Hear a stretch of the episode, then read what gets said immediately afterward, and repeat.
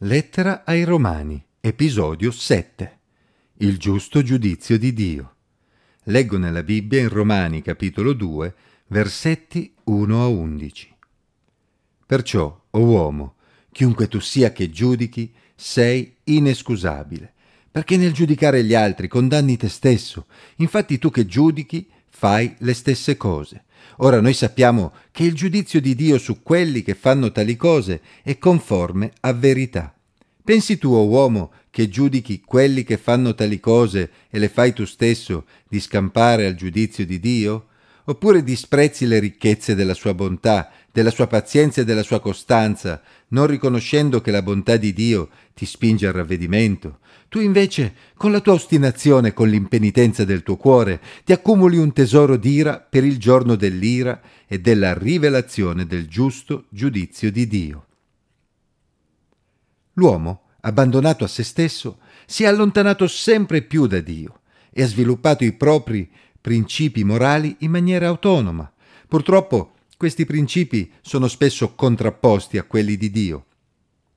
Pertanto l'uomo ritiene male ciò che Dio chiama bene e considera bene ciò che Dio chiama male. Il risultato è sotto i nostri occhi ogni giorno.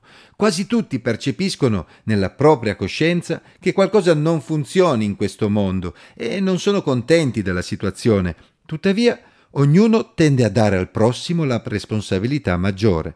Infatti siamo molto severi nel giudicare il prossimo secondo i nostri standard, ma poi siamo molto accondiscendenti verso noi stessi quando infrangiamo qualche regola. In sostanza, il male compiuto dagli altri sembra sempre peggiore di quello che compiamo noi. Ammettiamolo, è un atteggiamento che in un modo o nell'altro manifestiamo tutti. L'Apostolo Paolo sapeva bene che il suo elenco di peccati che caratterizzano il degrado umano avrebbe suscitato in qualcuno una reazione del tipo No, io non approvo il peccato, io lo condanno. In particolare, questa poteva essere la reazione ovvia della parte giudaica dei suoi destinatari di Roma, abituati a prendere le distanze dai pagani. Ma proprio nel condannare gli altri condanniamo anche noi stessi, perché nessuno di noi può dichiararsi completamente innocente di fronte alla giustizia di Dio. Non può farlo il pagano e non può farlo neanche il giudeo. Mentre guardiamo un telegiornale, sbottiamo perché vorremmo punizioni esemplari per chi uccide o per chi ruba. Ma poi non ci sembra tanto grave comportarci con infedeltà verso il nostro coniuge o non pagare le tasse, vero? Ci scandalizziamo di fronte ai politici che traggono vantaggio personale dalla loro posizione, ma poi siamo pronti a fare lo stesso nel nostro piccolo appena se ne presenta l'occasione. Siamo pronti ad invocare la giustizia di Dio sugli altri, dicendo se c'è un Dio perché non interviene contro queste persone malvagie? Ma non ci rendiamo conto del fatto che se Dio intervenisse in maniera diretta contro il peccato, noi saremmo i primi a non poter restare in piedi di fronte al suo giudizio. Ecco perché Paolo dice che ogni essere umano è inescusabile.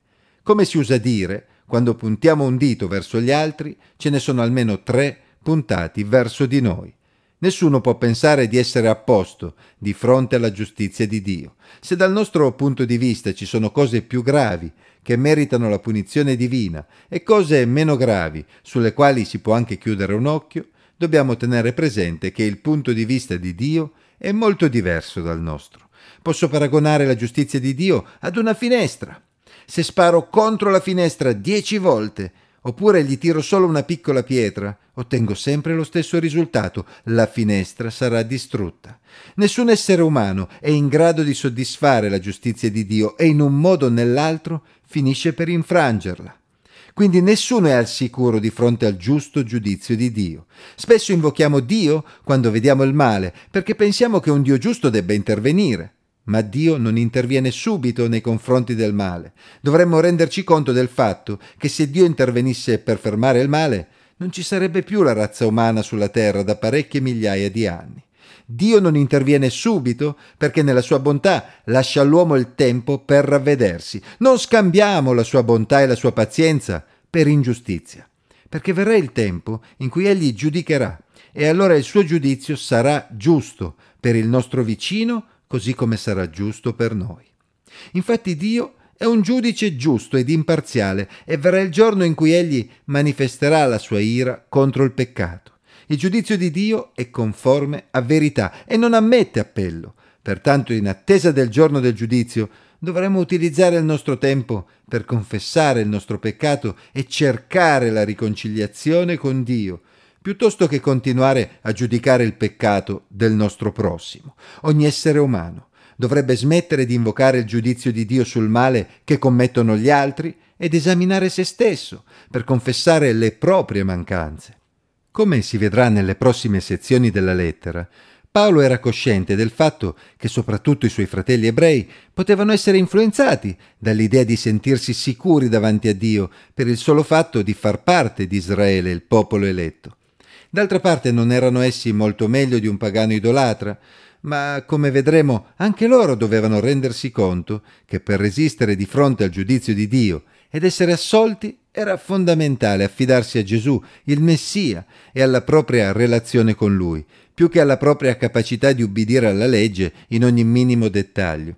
Confrontarsi con la giustizia dei pagani idolatri poteva anche dare un certo sollievo, ma confrontarsi con la giustizia di Dio è un'altra cosa.